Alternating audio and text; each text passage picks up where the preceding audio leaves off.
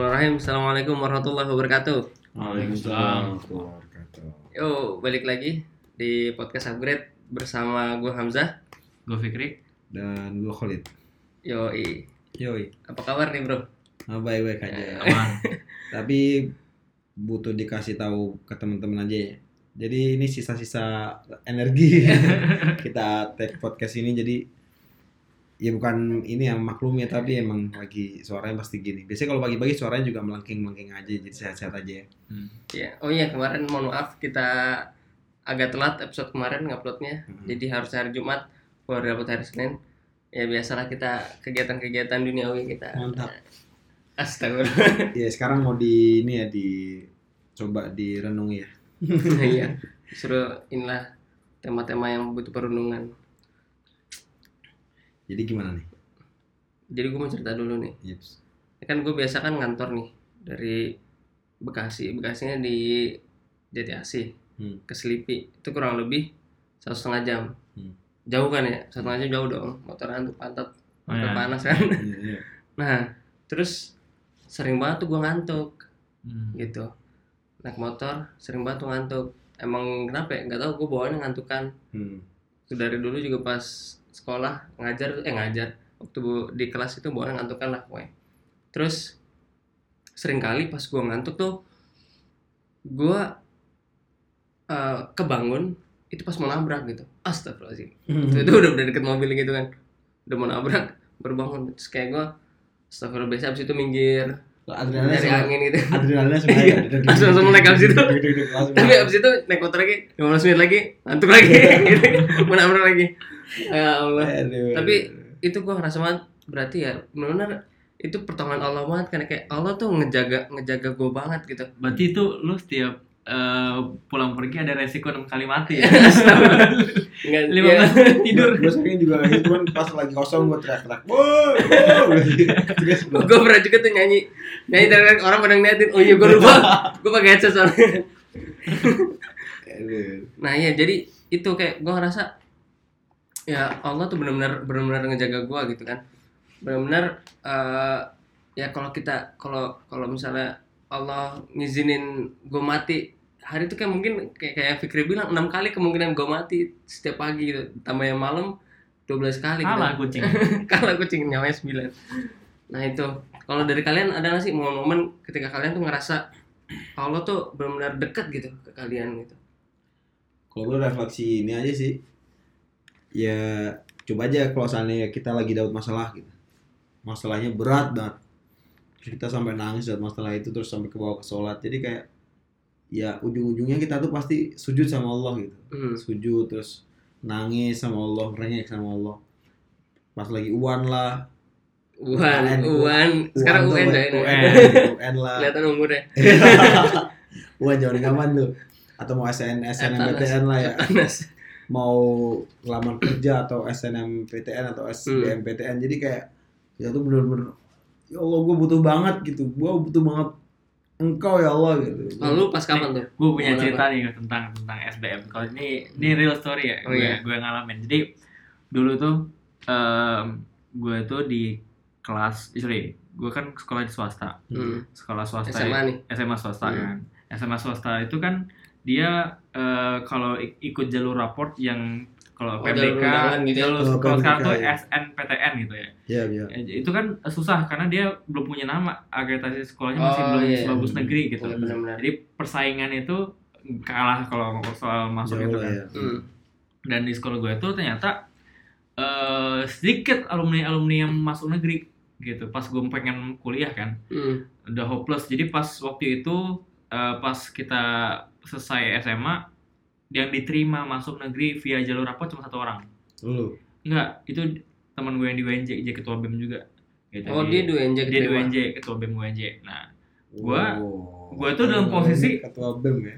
Gue tuh posisi eh, beda, kalau dia kan udah mempersiapkan untuk masuk negeri. Hmm. Dia udah ikut les dan segala macem lah gitu ya. Tapi padahal dia enggak masuk lewat tes ya akhirnya. Dia akhirnya udah enggak masuk lewat tes, dia langsung lah jalur, jalur rapor. Yeah. Gue dalam posisi gue butuh butuh butuh kuliah di negeri. Karena hmm. kalau di swasta udah nggak kuat masuk kuliah, pilihannya ah, gitu? Iya susah. Kalau di swasta itu maksudnya masalah biaya, oh. biaya kan tinggi dan juga uh, dari segi apa namanya kurang kurang kurang greget gitu, kepuasan batin aja kan. Nah jadi memang kalau nggak masuk negeri pada saat itu ya nunggu setahun lagi ikut les tahun depan gitu. Mm, jadi gue pasrah tuh. Jadi momen-momen momen turun ketika masa-masa uh, antara pas ditolak S N P T N sampai menuju S B M P T N. Mm, kan gak ada. Itu memang momennya momen berdoa aja tuh. Momen berdoa kalau nggak ini nggak kuliah. Akhirnya mm. sampai pas di hari H tes itu nggak sama sekali. Jadi cuma modal YouTube, cuma modal internet untuk belajar masalah S B M P T N. Dan udah orang... YouTube dulu ya? Bukan pakai buku-buku itu biasanya. Eh, kayak sukses S B M P T N. Nah, minimal dia ya. Ini uh, bukan YouTube, Zenius.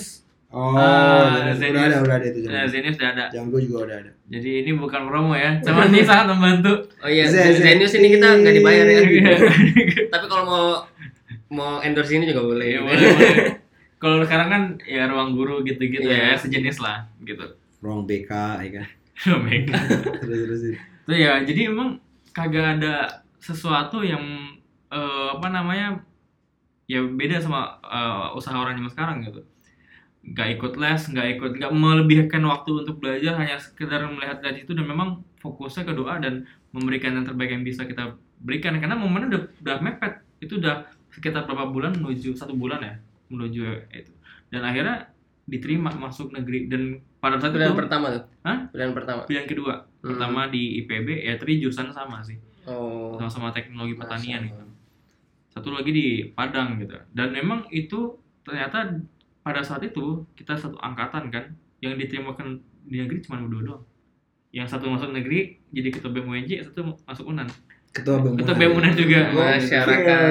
Nah, itu itu momen momen di mana momen saat-saat terpuruk dan kita nggak punya sandaran lain selain oh benar-benar nggak ada sandaran uh, pertolongan itu ya, kita doanya doanya gimana maksudnya ibadah-ibadahnya tuh ibadahnya kita eh, kayak kalau ibadah khususnya nih hmm. ketika teman gue les ya udahlah gue anterin aja lah lu siapa tuh berkahnya juga ada, masuk ke gue gitu-gitu kayak oh. uh, apa namanya ibadah-ibadah yang memudahkan urusan orang lain gitu hmm. ibadah-ibadah yang kira-kira kita Uh, prioritaskan untuk apa namanya supaya Allah juga membantu kita dan mm-hmm. memang kita dalam posisi be- menyerahkan semuanya kepada Allah kan dengan dengan ikhtiar dan ini setelah Allah itu hadir dan tadi benar kata Khalid kan bahwasanya kita tuh kayaknya nggak akan pernah ada masalah sebelum kita membawa masalah kita ke salat malam kita. Gila, namun... Tadi kapan tuh? Hah? Oh berarti sebelum ini ya? Jadi kita tadi udah ini sedikit-sedikit ini ya diskusi lah ya. Kenapa ngomong barusan? Ya jadi gitu uh, pas kita dapat masalah banyak. Sebenarnya gue juga sih. Terus dulu kan gue pernah punya prinsip uh, menjaga diri dari per apa percewean lah ya. Apa tuh percewean? Berat-berat. Jadi ketika ada lintasan cinta gitu karena wajar ya manusiawi. Terus gue tuh pengen nahan nah, beratnya tuh gue bawa ke Allah gitu. Masya Allah ini. Terus ideal sekali ya hidupnya. Wah, ada parah dah. Terus kalau ada dulu kan gue juga sempet ngerasain jadi wafres juga ya di B M U N S. Pas lagi ada tantangan-tantangan yang cukup nguras terus belum kita dihadapkan sama eksternal, maksudnya eksternal. Jadi extraordinary gitu. Iya, yeah, iya. Yeah. External threat gitu. Hmm. Jadi kayak gue dihadapkan sama suatu hal yang berat banget, jadi nangis juga. Jadi saat-saat nangis secara fitrah ya, hmm. karena mau ngadepin berat banget permasalahan-permasalahan kehidupan terutama itu ya secara nggak langsung aja tersungkur gitu. Terus sebenarnya gue siapa sih, terus gue tuh siapa, terus wah kurang banget lah kita tuh, lemah banget, bener-bener waduh banyak masalah. Kalau emang nggak kita nggak ngerasa ada Allah, kita ngerasa ada orang yang bener-bener ya udah sih kalau gue mati juga karena Allah terima, ya gue masuk surga mati sampai segitunya. Artinya nggak apa-apa gitu ya. Artinya kita ngerasa bener-bener kalau nggak ada or- orang tuh udah nggak kita peduli lagi, nggak bisa bantu kita lah. Terus kita mau nge-share orang lain nggak ada jalan keluar. Kayak bener-bener tuh rahasia kita sama sesu- apa, sesuatu zat yang benar-benar yang pertama kali membuat kita. Terus ya udah kita tuh diciptain sama sama zat gitu dan kita harus kembali ke situ deh. Kita ngerasain bener ada zat yang memang dibutuhkan untuk kita gantung, untuk kita apa namanya, uh, biar kita tuh rasanya hatinya tenang. Nah, itulah awal muncul kenapa kita harus benar-benar rasa ada Allah gitu. Itu, itu itu pertama kali gue ngerasa, dan tuh banyak hal yang gue rasa gitu, akumulasi akumulasi dari kekinan aja, nggak ngerasa soal nggak soal aja, iya. Nggak juga sih. Nih jadi buat para pendengar nih, kita sama refleksi gitu kan ya, uh, kapan gitu terakhir kali kita benar-benar segampang itu bisa nangis, iya, saat ibadah gitu, segampang itu bisa bangun soal tahajud, iya. Segampang itu kita bisa uh, bisa merasakan bahwa iman itu benar-benar manis gitu kan, yes. Im- manisnya iman gitu, karena Allah itu sangat suka gitu, Allah itu sangat suka ketika uh, ya kalau umat itu sedang dekat dengan dengan dengan dengannya gitu kan. Nah, karena dalam da- dalam uh, arti itu sendiri kan, Allah itu kan ilah ya, yeah. Kalau kita syahadat kan asyhadu alla ilah gitu, mm. tiada ilah, kalau definisi bahasa Indonesia kan Tuhan gitu kan ya, yeah. Tapi kan uh, sebenarnya ilah itu punya makna juga gitu. Bahkan kita sendiri ngomong Tuhan, Tuhan itu apa sih gitu kan? Pasti kita mikir pencipta gitu atau yang lain. Tapi uh, sebenarnya ilah itu punya empat makna. Yang pertama itu uh, sakana ilahi, yaitu merasa tentram kepadanya. Terus yang kedua istaja robih, yang yaitu merasa dilindungi olehnya. Yang ketiga istaqo ilahi, merasa selalu rindu kepadanya. Yang keempat ada uling abih, yaitu merasa cinta dan cenderung kepadanya. Hmm. Gitu. Jadi uh, apa nih, apakah dari keempat ini, dari kata tentram, dari dilindungi, dari rindu, dari cinta itu, apakah ilah kita itu benar-benar masih kepada Allah sekarang gitu? Ataukah ada makhluk-makhluk lain selain Allah yang menjadikan uh, keempat hal tadi itu kita lebih ke dia dibanding kepada Allah gitu? Contohnya mungkin ya sekarang kita sangat dekat dengan smartphone kita gitu. Hmm. Dikit-dikit bangun tidur kita langsung, wah oh, mana nih handphone nih? Padahal kan nggak ada yang W A juga, belum tentu ada yang W A juga, belum ada, belum tentu ada hal yang penting banget gitu. Dibandingkan kita harusnya baca doa dulu, wudhu dulu, sholat dan seterusnya gitu kan. Justru gue liatnya, justru gue liatnya kayak gini, dengan tadi yang lo katakan bahwasanya kita merasa tentram, kita merasa dilindungi gitu kan. Uh, kebanyakan orang yang hari ini sibuk ya, uh. tapi tidak tidak punya pemaknaan terhadap hidupnya atau pemaknaan terhadap siapa yang menciptakan dia, dia tidak punya orientasi. Jadi sesibuk apapun orang, dia akan tetap merasa kosong. Hmm. Jadi bahkan bahkan hari ini kalau gue lihat orang-orang yang stres itu, orang-orang yang mungkin depresi itu bukan orang-orang yang dia tidak punya uh, uang, tidak punya keluarga, tidak punya pasangan itu. Justru mereka punya semuanya. Hmm. Tapi karena dia tidak pu- tidak punya Tuhan dalam tanda kutip ya. Tidak tujuan. Mengenal tujuan dan tidak punya, ya hatinya itu tidak tidak apa ya, karena fitrah manusia itu kan kita sebagai manusia akan akan kembali kepada Tuhan ya, dia akan iya. kembali pada siapa yang menciptakan dia, dan pemaknaan itu yang hari ini hilang. Benar-benar. Ya, akhirnya banyak orang stres karena dia tidak punya pemaknaan itu sih. Iya, kita coba aja lah kalau seandainya kita mau belajar Jepang hmm. Hmm. atau U S atau negara-negara Barat lah. Mereka kurang kaya apa ya kan, yeah. kurang berilmu apa. Cuman kalau kita ngeliat banyak orang di di mereka di, di Jepang aja kayaknya ya. Angka bunuh diri juga banyak. Bunuh diri banyak. Tinggi. Terus ya kalau ngeliat kita secara kasat mata ya, ya duit banyak, ilmu luas lah. Maksudnya kalau skala knowledge-nya Indonesia mana ya. Cuman sana juga banyak angka bunuh diri, artinya nggak menjamin juga mereka itu punya, belum tentu juga ketika mereka nggak apa beragama. Ketika mereka nggak tidak punya tujuan, nggak punya Tuhan, mereka bisa lebih hidup tenang daripada kita yang punya agama atau yang punya. Kalau sekarang tuh misalnya kita lihat ya fenomena-fenomena yang yang salahnya, ketika orang gitu ngerasa kosong, ngerasa stres gitu, kan emang tadi yang benar Fikri bilang itu kan emang makhluk itu fitrahnya itu kembali dia tuh iya dia fitrahnya itu bahwa dia adalah makhluk yang diciptakan gitu, pasti kembali ke Tuhan dan butuh sandaran yang sangat lebih besar gitu, butuh sandaran yang lebih besar bukan ke orang gitu, hmm. bahkan akan ngerasa terus kosong gitu. Kalau stres kita butuh sandaran benar-benar gitu. Justru tapi orang-orang ya banyak yang salah dengan stres itu, larinya ya ya ya ke minum, ke party, kemana gitu kan. Dan itu sebenarnya hanya untuk Kesangan mengalihkan sesaat aja ya. Gitu. Tapi akhirnya kosong lagi. Betul, betul. Bercoba mengalihkan mengalihkan gitu. Jadi artinya kan dengan kita mengenal hmm. Tuhan ini ya. kita mengenal dengan terminologi akidah ya. Akidah hmm. itu maksudnya, akidah kan dalam arti kata akoda ya, terikat, uh, sebuah ikatan gitu antara kita dengan Tuhan kita. Yang artinya misalnya kalau kita uh, apa namanya uh, analogikan seperti kambing gitu ataupun onta yang dia diikat di sebuah pohon. Jadi uh. sejauh manapun dia apa namanya mengitari pohon itu, uh. dia akan tetap berada pada lingkarannya itu. Uh-huh.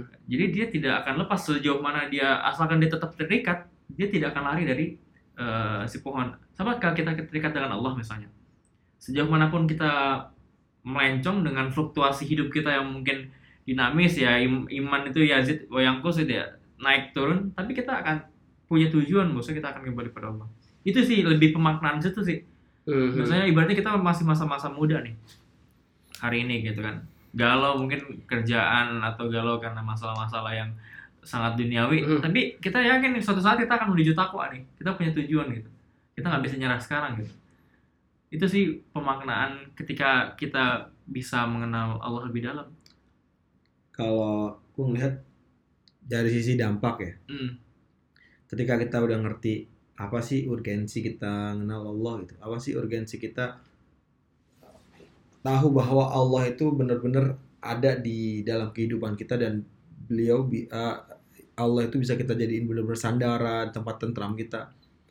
Itu kalau kita udah ngerti Allah sebagai Tuhan kita yang benar-benar selama ini tadi secara fitrah ya, secara fitrah tadi ketika kita mau U N ada punya salah, atau secara dalil-dalil atau apa namanya bukti-bukti nakli, kalau nakli kalau dalam bahasa kita tuh kayak bukti-bukti kasat mata yang tekstual, hmm. maaf sorry kontekstual, M A F tekstual di, di Al-Quran, janji-janji atau dari dalil akli yang secara akal uh, kita bisa kontekstual, kita bisa melihat ada awan gerak, ada burung, ada mati, ada hidup, ada segala macam jenis lain, masih ada bentuk-bentuknya. Terus kita yakin bahwa itu ada campur tangan Allah gitu. Sampai dulu gue pernah dengar seorang filsuf besar gitu, kalau nggak salah Socrates, kalau nggak pokoknya filsuf besar dia di zaman Yunani, nggak mungkin uh, alam sebesar ini dan seindah ini tidak diciptakan sama sese- sesuatu zat gitu yang menciptakan gitu, nggak mungkin dia berjalan dengan sendirinya, maksudnya artinya begitu artinya. Ketika kita udah sadar bahwa ini pasti ada interferensi Allah dalam kehidupan kita, artinya ada, kita tahu pemahaman itu, jadi orang akan tenang hatinya. Hmm. Soalnya kenapa? Setiap yang apa gue lakukan pasti ada yang jawab, pasti ada yang balas. Hmm. Apa yang gue pinta, jadi ada harapan. Iya. Ada ketenangan, ada harapan. Terus akhirnya juga dia juga akhirnya merdeka gitu. Betul, betul. Dia bebas, merdeka. Dia nggak nggak nggak tergantung sama orang gitu. Hmm. Dia nggak pengen pamer orang, dia nggak pengen. Soalnya gue udah di, gue udah diikat sama Allah, Allah gitu. Ya. Akhirnya dia prosesnya bukan gara-gara pengen pujian orang. Jadi dia berproses dan dia sedang sadar proses-prosesnya itu dibalas sama Allah subhanahu wa taala. Jadi orang-orangnya bakal menjadi orang terbaik di mata manusia, dan di, di mata Allah dia juga dapat balasannya. Iya. Jadi akhirnya orang itu mantap gitu artinya. Tujuannya itu jelas. Jadi nggak nggak kalau seandainya kalau kita ngelihat parameter orang kan si A contohnya nih, gue pengen ke kampus pakai pakai baju A soalnya pengen dipuji sama si A. Gue ke kampus karena A ini kebetulan idola gue gitu. Hmm. Pas gue ke kampus, si A bilang, wah lu jelek banget, segala macam segala macam. Akhirnya terus kita ketemu B, wah kamu cantik banget, kamu keren banget, kamu gokil banget, dapat pujian. Akhirnya karena kita tuh nggak sesuai dengan A, kita itu balik lagi ke rumah besoknya dan kita menyesuaikan dengan A, perkataan A atau apa yang dikatakan oleh orang-orang yang semacam A ini. Ketika kita sampai A, eh sampai kampus sesuai A, kita ketemu sama B. Dia omongin, oh kamu jelek banget, gak sesuai gini segala macam segala macam. Akhirnya, ya karena manusia kan orang yang gak nggak punya patokan dan hmm. selalu berbeda-beda di mata manusia ya. Ya udah akhirnya kita sedang membuka ruang keharapan yang nggak nggak pasti gitu. Padahal Allah itu kita ngerti setiap masalah kita. Akhirnya itu sebenarnya menjadi refleksi setiap hari gue tuh kayak. Berarti menurut lu jadi gini, dengan kita terikat dengan Allah, kita terbebas dari semua ikatan lain. Iya, kayak jadi gitu. Lebih tenang, lebih mantep dalam setiap aktivitas kita, dan yakin pasti dibalas sama Allah. Jadi kayak asik banget gitu kita dan, kenal Allah itu. Dan ini juga sih misalnya ketika pun misalnya kita dalam kondisi dapat ujian nih, misalnya dapat ujian, lu pernah nggak sih dalam kondisi lu kayak merasa sial banget. Hmm. Itu sial itu kan konotasi yang negatif. Kan? Lain, ya? Tapi kalau kita kalau ketika kita percaya dengan Allah, kita melihat sebuah hal buruk itu menjadi qadar Allah. Oh, Allah sedang menguji kita. That's keren banget itu. Bener. Ini Allah jadi, lagi sayang sama kita nih gitu. Optimis, husnuzon, prasangka baik. Husnuzon tuh. Jadi kita selalu happy. Iya benar. Apapun kita bisa selalu kita ngambil hikmah kan. Ya, hikmah itu apapun kejadian seburuk apapun gitu. Jadi so, orang-orang yang kayak gitu tuh bakal ngerasa ketika dia dapat masalah, bagi orang lain masalah, itu adalah bentuk dia Allah cinta, oh, cinta sama dengan dia. dia dengan cara yang lain. Hmm. Tapi ketika ketika dia dapat uh, kebaikan yang menurut orang lain itu sebagai kebebetan, dia juga was-was. Iya. Itu bisa jadi uh, cara cinta Allah dengan cara yang lain, biar dia nggak terjerumus sama yang lain gitu. Betul. Contohnya kita lagi suka, lagi bahagia gitu, terus kita malah pakai pakai waktu luang kita dengan yang nggak baik. Padahal waktu luang itu bentuk nikmat Allah yang, nah, makanya ketika dia sadar bahwa itu adalah bagian dari hubungan dia sama Allah, dia pakai waktu kosongnya, waktu mudanya, hartanya yang dikasih sama Allah yang berlebih, kepintaran yang dikasih Allah berlebih, dia pakai itu dengan kebaikan gitu. Persis ketika dia masalah, dia hmm. nggak meratapinya, jadi hidupnya seimbang. Soalnya empat poinnya adalah ketika dia dekat sama Allah gitu. Iya, soal dekat. Ya kan kalau kata kata siapa tuh yang apa? Sungguh beruntung orang beriman. Ketika ya. diuji dia bersabar, hmm. ketika diberi nikmatan dia bersyukur gitu. Jadi poinnya hadis ya, itu hadis. Iya, hadis ya. Poinnya itu ya gimana kita selalu dekat dengan Allah. Hmm. Jangan ketika kita butuh doang nih. Jangan-jangan ketika kan Allah pasti senang ya ketika hmm. ketika makhluk itu dekat dengan dia gitu. Jangan-jangan ketika kita butuh doang dekat sama Allah, ketika enggak butuh kita jauh dari Allah gitu. Ketika kita dikasih nikmat jauh dari Allah. Bisa jadi setelah itu Allah pengen de- kita dekat lagi dengan dia. Diuji hmm. lagi kita, hmm. diambil kenikmatannya. Makanya makanya dari itu ya paling susah kan sebenarnya emang dekat dengan Allah tuh pas saat-saat seneng gitu ya, saat-saat ada, saat-saat luang, saat-saat mapan gitu kan. Itu itu adalah salah satu uh, bentuk rasa untuk mendekatkan kepada Allah tuh yang, yang cukup sulit menurut gua, bersyukur saat-saat lapang itu. Tapi kan emang ada hadis yang mengatakan emang Allah itu uh, memberikan manusia ujian emang karena dia dia rindu dengan dengan tangisan hambanya gitu. Bahkan katanya ketika kita menangis pada saat kita sholat misalnya, itu tetesan air mata kita itu katanya akan menjadi uh, akan bersaksi bahwasanya uh, ini pernah takut sama Allah, pernah takut pada Allah. Dua air dua air yang akan bersaksi itu eh bukan bersaksi ya, gue lupa ada ketamanya itu, salah satunya adalah air mata air mata yang meleleh dari menangis ketika takut.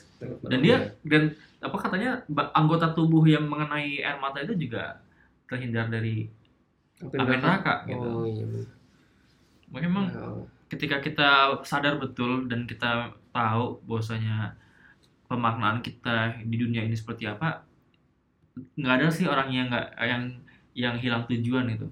Hmm. Dengan semua keterbatasan dia bisa tetap survive. Dan dengan semua kelebihan dia tetap bisa tetap bisa juga apa settle ya? ya. Settle oh. stabil ya. Stabil, stabil, stabil.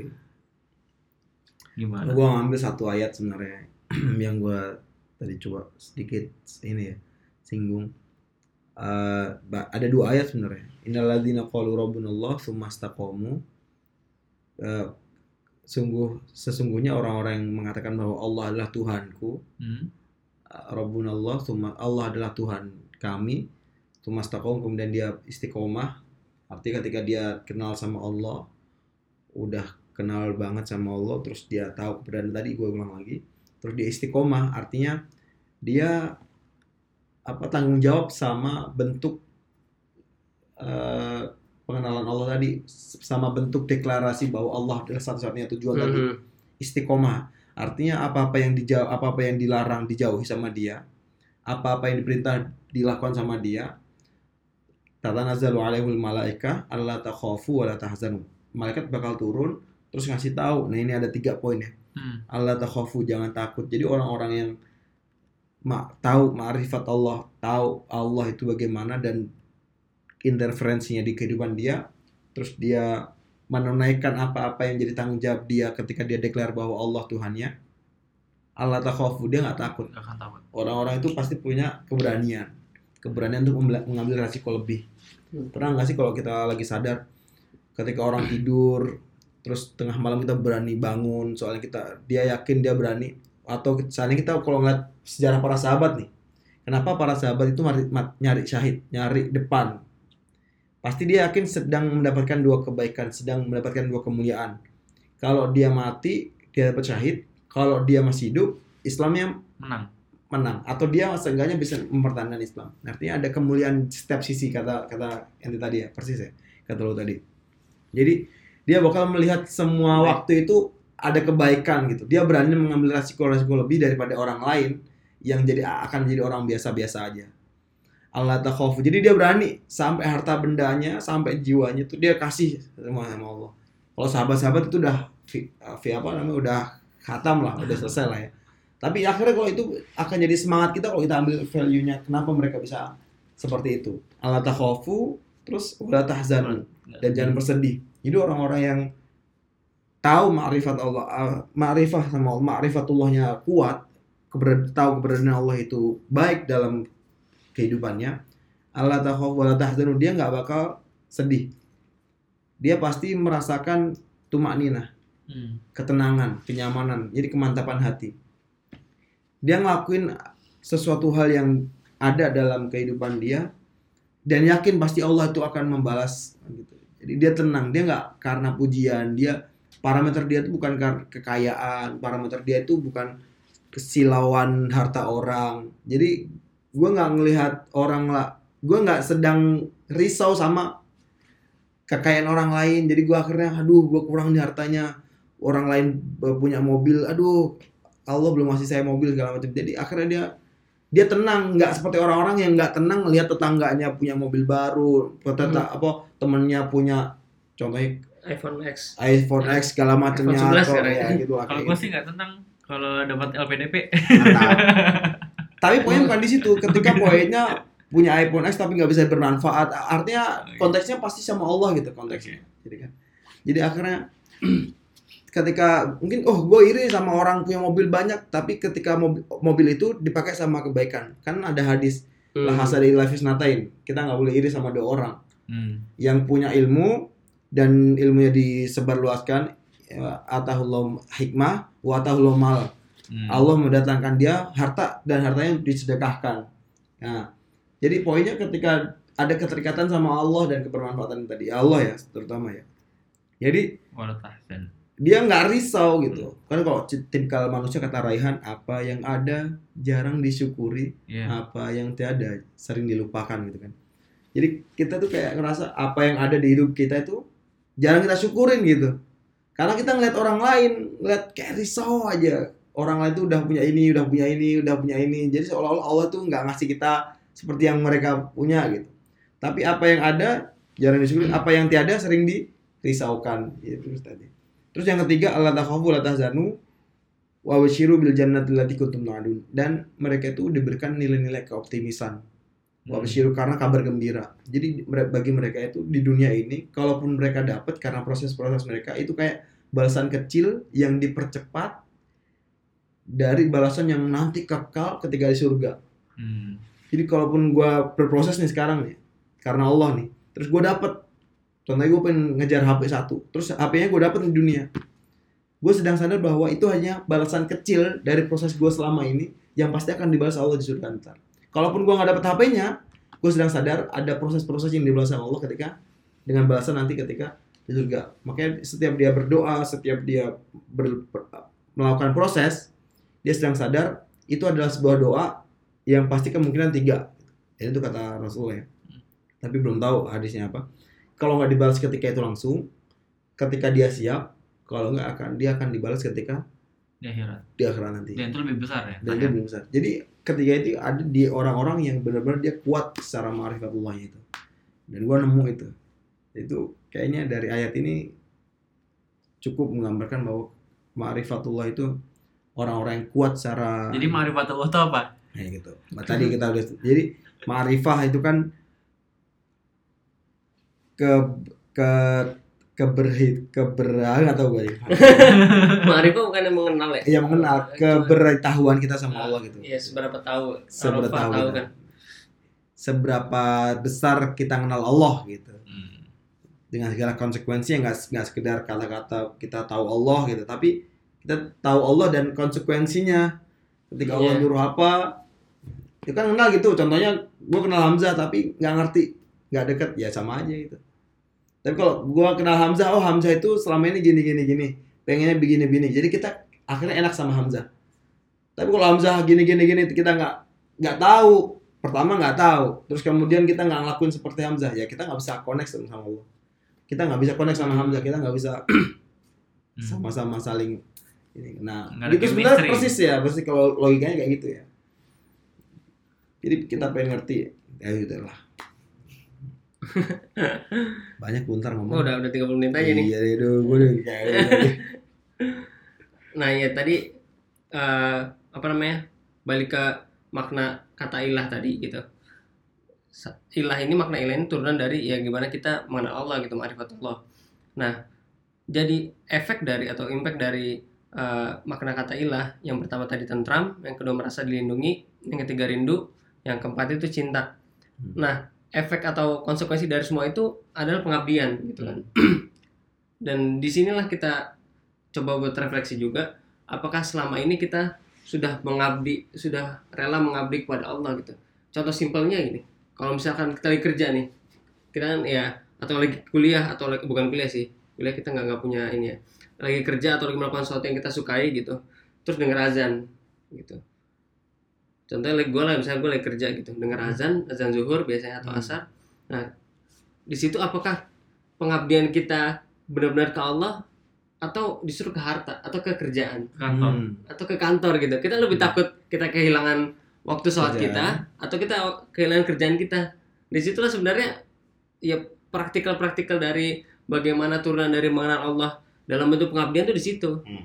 Jadi kita apakah kita mau merelakan kerjaan kita, meninggalkan sebentar gitu buat sekedar sholat pada cuma sebentar gitu kan, ataukah kita tetap mau melanjutkan dan mungkin sholatnya mepet-mepet gitu. Itu kalau menurut gue bentuk uh, turunan yang paling mendasar bagaimana ngeliat kita sudah ngabdi ya, atau belum pada Allah gitu, udah secara ya. Rela ngabdi atau ada ilah-ilah lain gitu yang kita lebih rela ngabdi kepada dia gitu ya, jadi akhirnya kerjaan, balik, uang dan seterusnya. Baliknya kan kita akhirnya berani ngambil resiko enggak gitu, yang Allah tuh udah udah kasih buktinya segala macam. Yeah. Dan dia lebih tenang kalau saya gue meninggal karena Allah jaga gitu. Tapi bukan berarti nggak apatis banget ya, wah gue tinggal lah pasti Allah yang jaga, terus motornya tengah tengah jalan kasih kunci di situ. Orang gue mau sholat gue nih. Maksudnya dalam artian ketenangan yang benar-benar secara manusiawi, eh, secara maknawinya ya, secara pendalamannya itu, kedalaman hatinya tuh benar-benar tenang gitu. Nggak asal-asal tenang terus kita keluar rumah nggak kita kunci, gue mau sholat nggak usah kita kunci padahal sedang tau. Jadi benar-benar intermezzo dikit ya. Hmm. Jadi ini intermezzo ya. Jadi kalau lu ke Belitung, lu pernah ke Belitung nggak? Belum. Hmm, belum, belum. Di Belitung itu orang tuh naruh motor di pinggir jalan, kuncinya nyantol ya. Hmm. Kuncinya nyantol. Kan di pulau. Oh iya makanya gue kaget itu kan, orang Jumatan di masjid semua motor diparkir di masjid, hampir semua hampir semua motor yang diparkir itu diparkir di masjid, kuncinya nyantol ya. Ini mungkin karena di pulau itu emang kalau maling nggak bisa kemana-mana juga, yeah. Pulau kecil gitu kan pasti lewat oh, kapal gitu. Jawa ada, dulu gue ada desa, gue pernah mondok ya, desa itu kalau motor dari luar jadinya masih nyantol. Oh, masih banyak Jawa gitu, cuman di desa-desa. Iya sih. Oke, apalagi nih sebelum kita masuk ke upgrade point, udah lumayan tiga puluh menitan.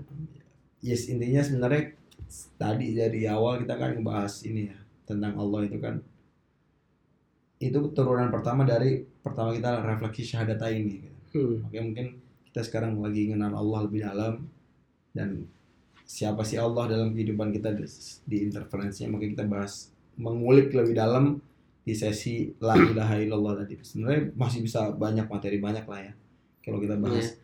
Tapi kita nggak punya ilmunya. Dan ini semoga bisa jadi trigger gitu buat teman-teman semua buat lebih dalam gitu menggali. Buat kita juga gitu, terutama kita. Ini kayak menutupi kebodohan kita. Ya. Untuk baca buku lagi, untuk mengulang-ulang materi, uh, materi materi yang pernah dulu mungkin kita udah dapat gitu di kampus atau dimanapun. Gitu. Itu sih. Ya. Ntar berarti ada sesi yang lain ya, kayak Muhammad ya, Marifatul Rasul ya. Ya Marifatul Rasul.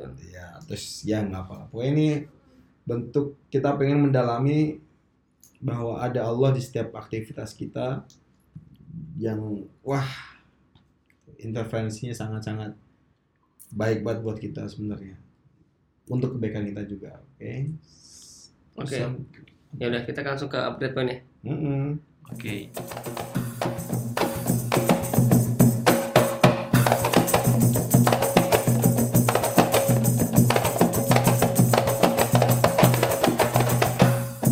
Yuk, balik lagi di upgrade point.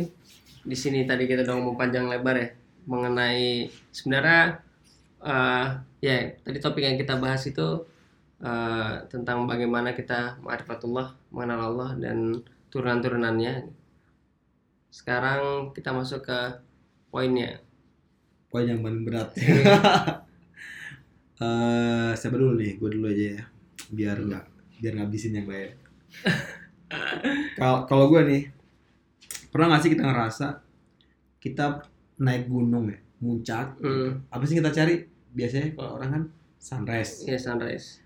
Kita sampai capek-capek naik, di atas cuma lihat sunrise. Sunrise tuh yang satu keadaan yang itu ciptaan Allah juga. Mm. Arti keinginan Allah juga, yang Allah itu bagian intervensi Allah. Intervensi Allah yang satu dari banyaknya intervensi Allah di skala dunia ini. Yang kalau kita ngelihat sampai ke atas, ngelihat sunrise yang mem- yang micik mata gitu, kita terpicik matanya melihat ke- keindahannya Allah menciptakan itu dengan segala takdirnya, hanya satu dari yang lainnya juga, bahwa Allah itu dalam menciptakan kehidupan itu pasti baik, pasti baik ya kan, hmm. pasti baik. Takdir-takdir Allah tuh pasti baik buat kita. Hanya karena kita itu punya kemaksiatan, kita itu hatinya tertutup sama kesalahan-kesalahan kita yang gak kita tutup dengan istighfar, kita gak pernah ngerayek sama Allah, kita ngerasa bahwa kita itu punya dunia ini, kita bisa ngelakuin sendiri karena tertutup itu.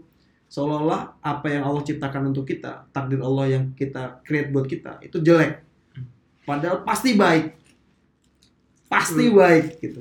Kita contoh tadi sunrise yang orang tuh sampai capek-capek ngelihat. Dan bagaimana bumi ini gak bertabrakan sama yang lain. Wah, sampai sel-sel kita itu bisa baik. Jadi artinya defaultnya tuh pasti baik. Allah tuh kasih tuh pasti baik. Termasuk ketika itu Allah tuh ngasih masalah, ya kan? Ketika hmm. Allah tuh ngasih masalah loh, pasti baik. Tapi sekali lagi tadi, karena kita gak mengenal Allah, kita gak mengenal Allah, kita gak mengenal takdirnya Allah, kita gak dekat sama Allah, hati kita tertutup sama kemaksiatan, hati kita tertutup sama kesyirikan, kita gak pernah sholat sama Allah, kita gak pernah tunaikan apa yang menjadi kewajiban Allah, dan kita selalu melanggar apa yang Allah larang. Hati kita tertutup, jadi seolah apa yang Allah kasih itu kejelekan buat kita, keburukan hmm. buat kita, apa namanya, ujian buat kita, cobaan buat kita, kayak itu adalah kutukan Allah buat kita. Seolah ya Allah, aku tuh salah apa sih? Sekarang kalau kita balik, ya terus emang kamu udah pernah ngapain aja sama Allah gitu? Udah pernah dekat belum? Udah pernah sujud syukur belum? Sujud syukur syukur karena kesalahan-kesalahan kita. Jadi semudah itulah kita itu sebenarnya dalam hmm. menilai ma'rifah Allah itu. Kita mengenali Allah bahwa Allah itu ada buat kita, Allah terbuka. Kalaupun kita udah salah, Allah pasti kasih kita apa namanya pintu yang seluas-luasnya, pintu maaf seluas-luasnya. Ada satu hari bisa ngapus dosa sebelumnya, setahun sebelumnya. Ada satu hari bisa ngapus dua tahun sebelumnya. Allah ngasih bagai banyak hal fasilitas yang kita bisa menghapuskan dengan secara cuma-cuma gitu. Saking bahasa kerennya, gokilnya Allah gitu kan. Ya akhirnya kita akhirnya tahu bahwa wah Allah tuh benar-benar maha luas. Belum ditambah ketika kita punya masalah, kita nangis-nangis sama Allah. Jadi itulah sebenarnya semudah itu ketika kita benar-benar memahami, mengenal Allah itu sampai segitunya kita akan memaknai. Akhirnya ya, tadi itu. Nanti akan tambah yang lain gak nih? Yeah. Udah lah, habis. Belum dari materi sendiri lagi, udah berapa menit tuh. Ya, gue usah dulu nih. Lu mau nutup? Enggak, udah gue dulu. Ya, lu mau nutup, padahal gue ngomong dong. uh, jadi gini, kalau ya kalau dari gue, uh, uh, tadi, jadi Allah itu kan ilah ya, ilah. Jadi, tadi, uh, konsekuensi dari ilah itu adalah pengabdian gitu. Tapi sekarang itu ya coba refleksi aja gitu, refleksi ke diri kita, refleksi ke aktivitas kita. Sudahkah uh, segala bentuk aktivitas kita itu adalah bentuk pengabdian kepada Allah hmm. gitu? Sudahkah uh, apa-apa yang kita lakukan itu sudah diniatkan dengan Allah, diniatkan karena Allah gitu. Coba refleksi aja gitu. Karena enaknya orang Islam itu apapun uh, aktivitas kita itu bisa berubah, bisa menjadi pahala gitu, bisa berubah pahala ketika itu kita diniatkan dengan uh, diniatkan karena Allah gitu, dengan baca basmalah gitu kan. Nah, uh, ada banyak sekali uh, distraksi-distraksi di kehidupan kita hmm. yang membuat pengabdian-pengabdian kita tuh bergeser gitu, bahkan ke makhluk atau nauzubillah ke hal yang lebih mungkin apa ya, ke teman gitu kan, karena kita nggak enakan ketika diajak ke maksiat, atau mungkin uh, ke harta gitu, karena kita takut kita takut misalnya kita takut nggak punya rumah nanti, hmm. terus ada ada K P R dan lain-lain yang harus lewat riba gitu, kita gadekan lagi pengabdian kepada Allah gitu dengan hal-hal tadi gitu. Maka uh, ya gue cuma pengen refleksi gitu, ngajak ke apa ke evaluasi ke diri gue dan ke teman-teman pendengar juga. Kita refleksi lagi bahwa uh, apakah ada pengabdian-pengabdian kita yang kita tuh uh, kita ngomong kita kenal Allah gitu, tapi kita nggak percaya sama Allah, kayak yang tadi Khalid bilang ya. Hmm. Kita ngomong kita kenal sama Allah, tapi kita masih ragu akan takdir-takdir Allah. Padahal kalau kita kenal, ibarat kita udah percaya, ya udah gitu. Kita yakin aja bahwa inilah yang terbaik dari Allah gitu. Dan jangan sampai kita justru menggadaikan iman kita, menggeser pengabdian-pengabdian kita itu kepada selain Allah. Gitu. Itu sih paling dari gua. Benar-benar. Gua nih. Iya. Yeah. Susah yang terakhir-terakhir ya. Makanya kalau gua sih simpel aja ya, maksud gua. Kalau anak-anak ini benar nih, dengar nih orang-orang muda semua ya. Harusnya sih orang-orang muda kan sekarang kan lagi ident apa lah lagi uh, kalau lagi ngetrend istilah yeah. tentang quarter life crisis gitu. Oh iya. Uh, masa-masa itu bahas tuh untuk khusus oh, yeah. quarter life crisis kan, masa-masa kekosongan, masa-masa kehampaan ya, menuju ini transisi kehidupan yang lebih lagi gitu. Hmm, artinya yeah. banyak orang yang merasa fail di masa-masa sekarang, merasa tertinggal dari teman-teman yang merasa kurang, merasa ini, merasa itu gitu kan. Namun ketika dia sebenarnya mengerti bahwa apa namanya makna uh, kehidupan ini tidak hanya sebatas itu, dan dia bisa lebih mengenal Tuhannya, dan dia bisa, bisa lebih sabar, maka dia akan menang gitu dengan cara dia masing-masing. Dan ketika itu uh, terjadi, maka dia tahu ya bahwasanya ada Allah yang apa namanya uh, mengizinkan itu terjadi. Misalnya kalau misalnya dia merasa tertinggal ya, berarti memang uh, Allah mengatakan ya hari ini kamu tertinggal, kamu kejar lagi gitu. Dan ketika dia merasa hari ini uh, dia melaju lebih cepat, dia bisa lebih sukses, dia bisa lebih uh, maju daripada apa namanya orang-orang sekitarnya, dia maka itu juga karena Allah mengizinkan itu. Ya artinya tidak ada sih alasan bagi orang-orang untuk merasa terpuruk di masa-masa sulitnya, di masa-masa transisinya, atau di masa-masa uh, hidup yang mungkin sekarang makin kesini makin sulit ya untuk dijalani. Nggak, nggak boleh lah ada orang-orang yang merasa uh, mengutuk dirinya karena hal-hal seperti itu. Karena dia percaya bahwasanya uh, ada Allah di balik kita semua, baik masalah yang baik ataupun masalah yang buruk bagi dia. Itu yang gue tangkap. Oke, okay, sekian dulu kali ya. Hmm. Ya, uh, thank you banget buat yang udah dengerin.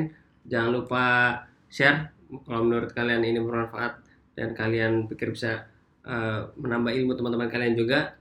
Dan jangan lupa follow Instagram kita di upgrade dot community. Silakan kalau misalkan ada masukan, uh, ada kritik, saran, langsung D M aja. Oke, okay, see you on the next episode. Assalamualaikum warahmatullahi wabarakatuh. Waalaikumsalam warahmatullahi wabarakatuh.